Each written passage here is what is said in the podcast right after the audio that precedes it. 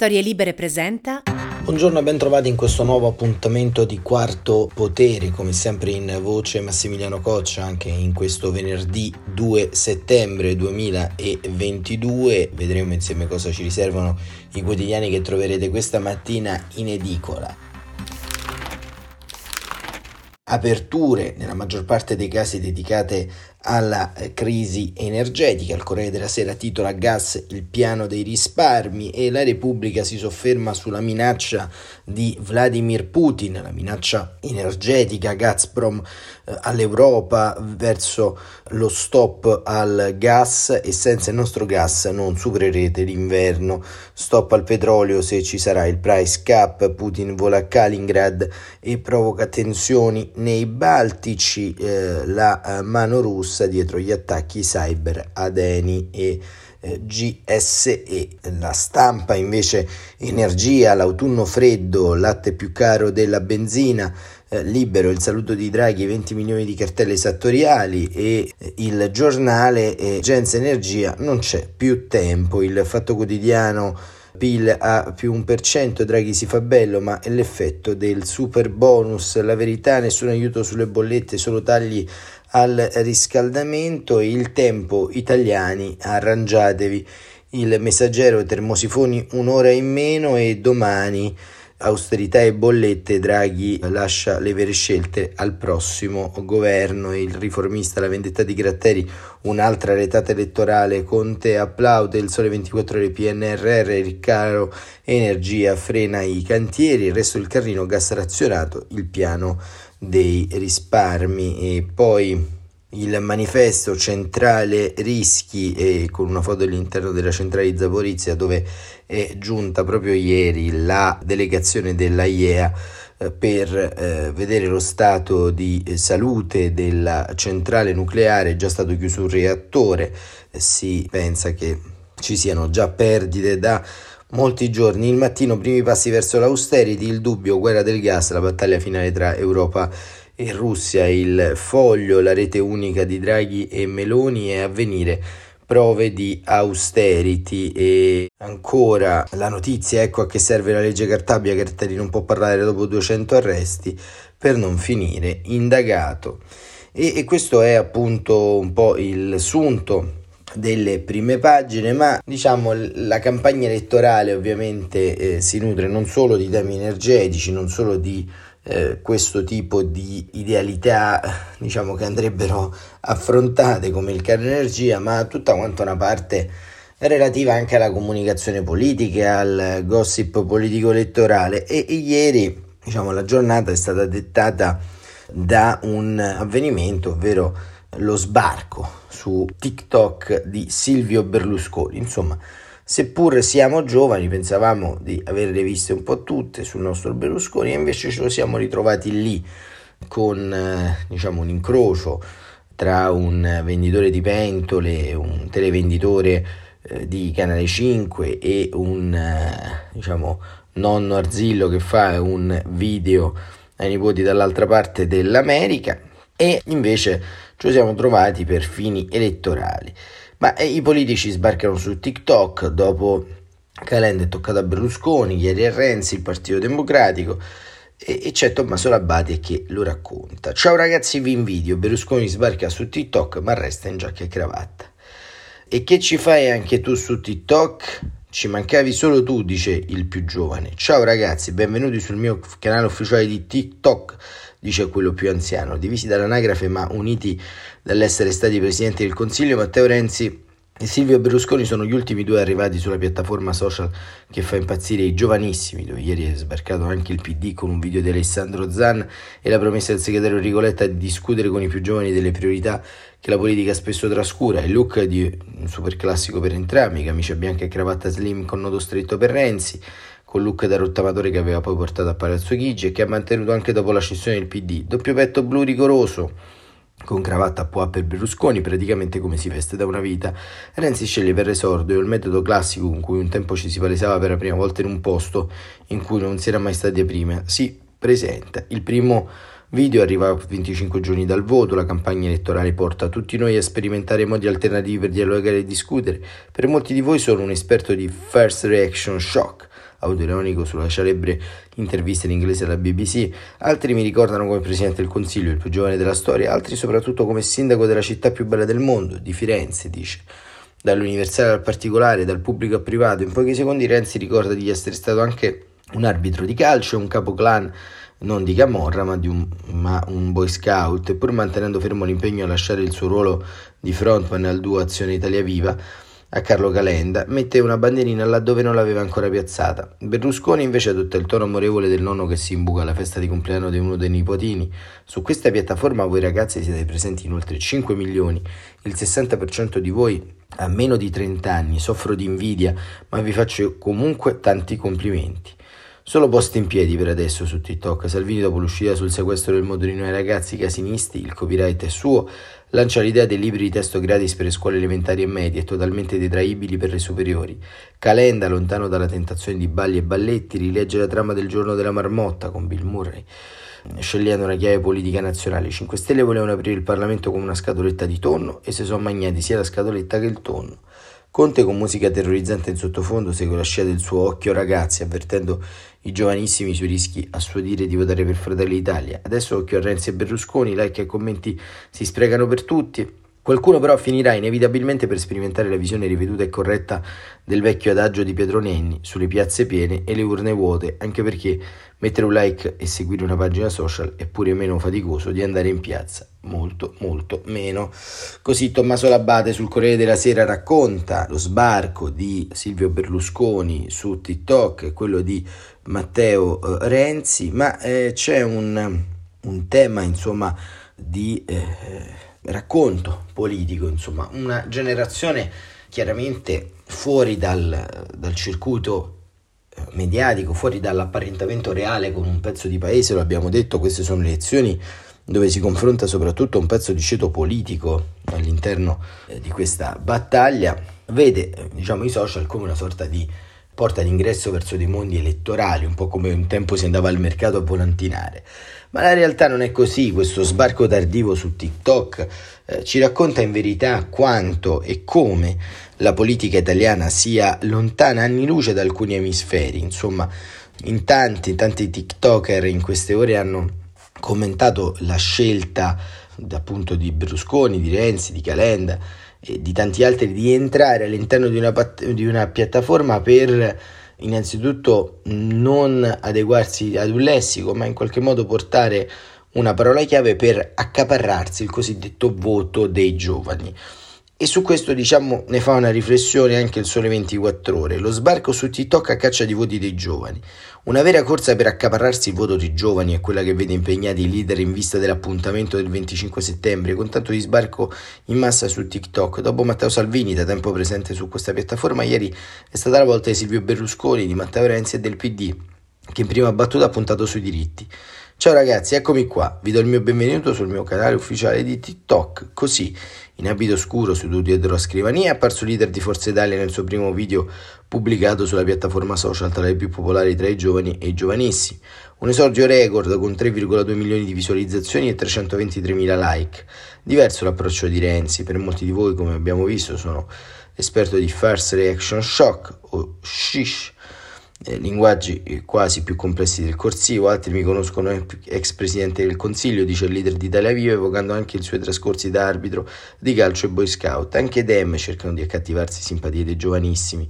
Da oggi il PD è su TikTok, discuteremo con i più giovani della priorità che spesso la politica trascura, annuncia il segretario Rigoletta su Twitter. Ma sempre Dem arriva un messaggio un po' diverso da Matteo Orfini che scrive Ciao ragazzi, eccomi qua, votatemi perché non userò TikTok in campagna elettorale a dare un benvenuto su TikTok a tutti e Salvini che sottolinea per me i social sono una forma di condivisione di momenti di tempo libero, ma da anni sono anche un prezioso momento di conforto. Ecco, in, in termini pratici tutto quanto eh, questo è molto, uh, molto distante, molto imbarazzante e molto cringe, nel senso perché è chiaro che questa volontà insomma di, di, di stare in mezzo a ai social, ma di non stare in mezzo alle problematiche relative alle, alle giovani generazioni è, è, totalmente fuori luogo. Insomma, generazioni che si sono mangiate tutto il mangiabile rispetto al futuro eh, previdenziale, economico, sociale, strutturale eh, di intere generazioni, eh, tornano poi sui social per promettere cosa? Promettere tagli alle tasse, partite IVA, insomma tutto quanto quello di cui siamo stati deprivati dalle eh, generazioni precedenti eh, viene sottoposto in forma di aiutino su una piattaforma social. E quando appunto diciamo il, eh, il gioco si fa duro, arriva sempre un po' l'ironia a smorzare tutto e Lorenzo Di Cicco ci racconta che tra smorfie e battute i leader vanno su TikTok ma rischio di perdere voti. La mossetta di Berlusconi con il capo oscillante a tempo TikTok, Renzi che ricorda sono quello di First Reaction Shock, le dirette notturne di Salvini con l'occhiale eh, Tug Life, quanti voti spostano i leader approdati su TikTok, il social dei giovanissimi? Zero è la sentenza di uno che di consenso elettorale se ne intende. Antonio Noto, direttore di Noto Sondaggi, anzi rischiano di perderne. È la dura legge dei social, o ci sei da tempo, ti sei costruito un profilo e i giovani possono decidere se apprezzarti o no, oppure se ti presenti a tre settimane dal voto passi come un venditore, col pericolo di effetti indesiderati. Un ragazzo che magari ti avrebbe votato cambia idea.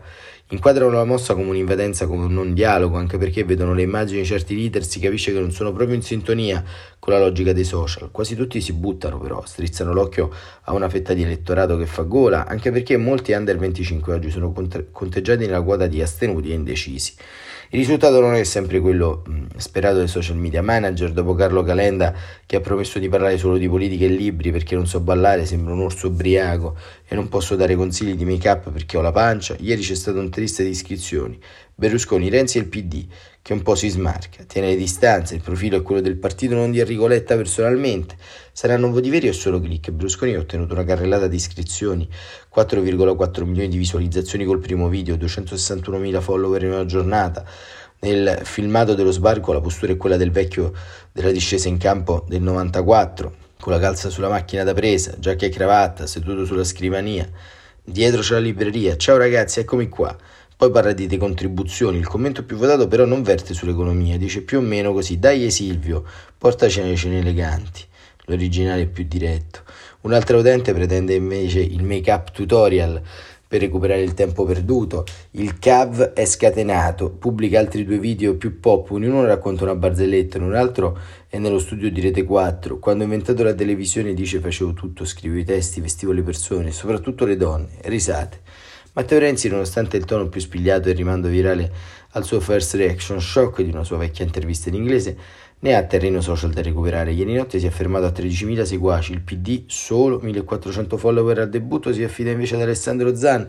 Una vita per i diritti civili, come dice il parlamentare che ha dato il suo nome al disegno di legge contro i crimini d'odio.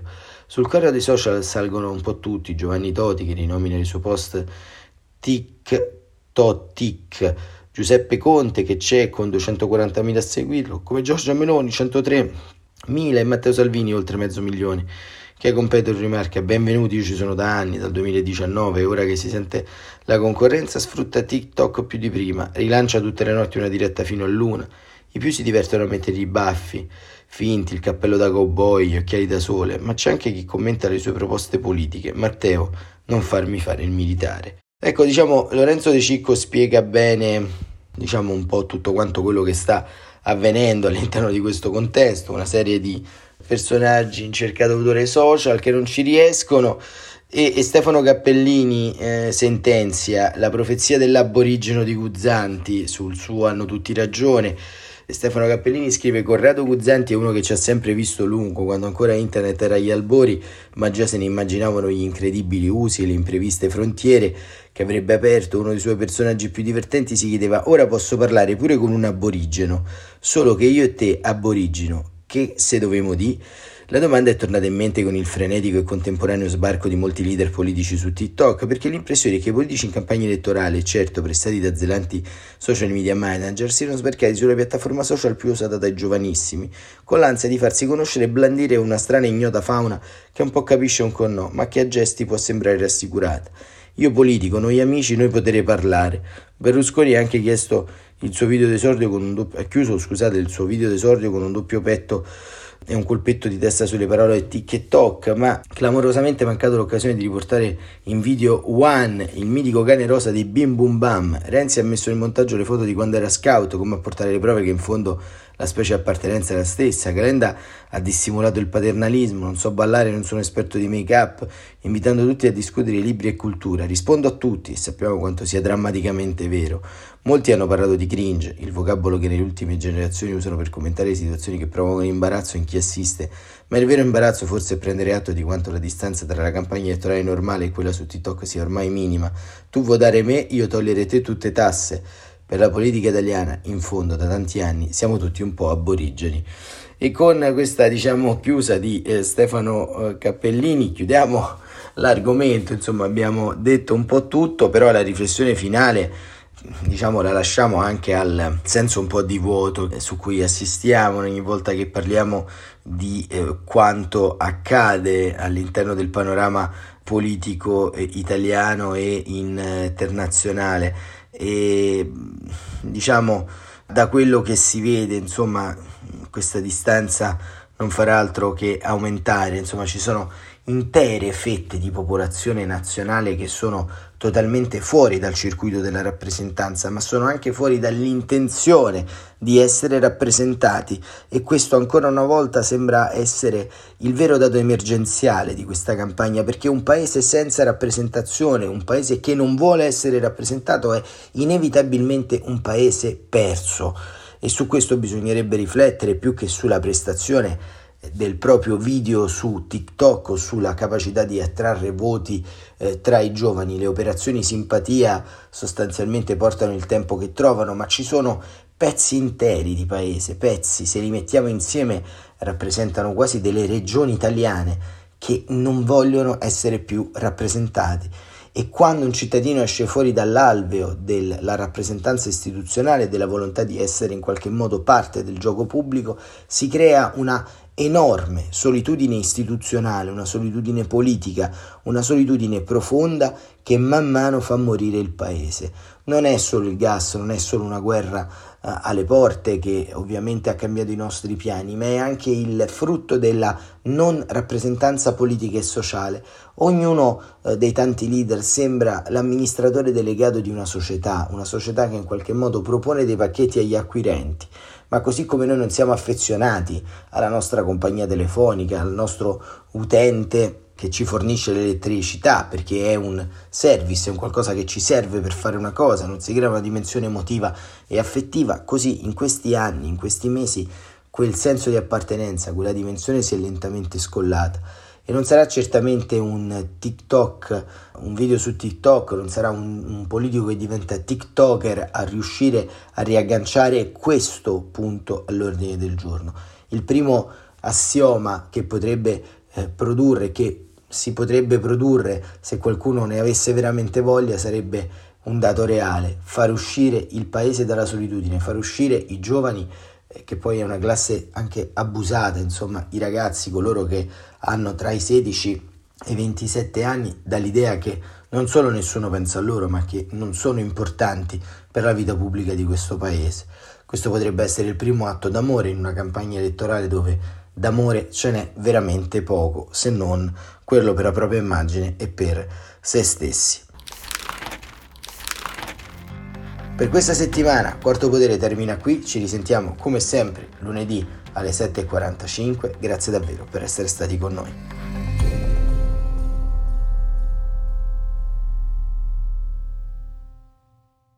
Una produzione storielibere.fm di Gianandrea Cerone e Rossana De Michele. Coordinamento editoriale Guido Guenci.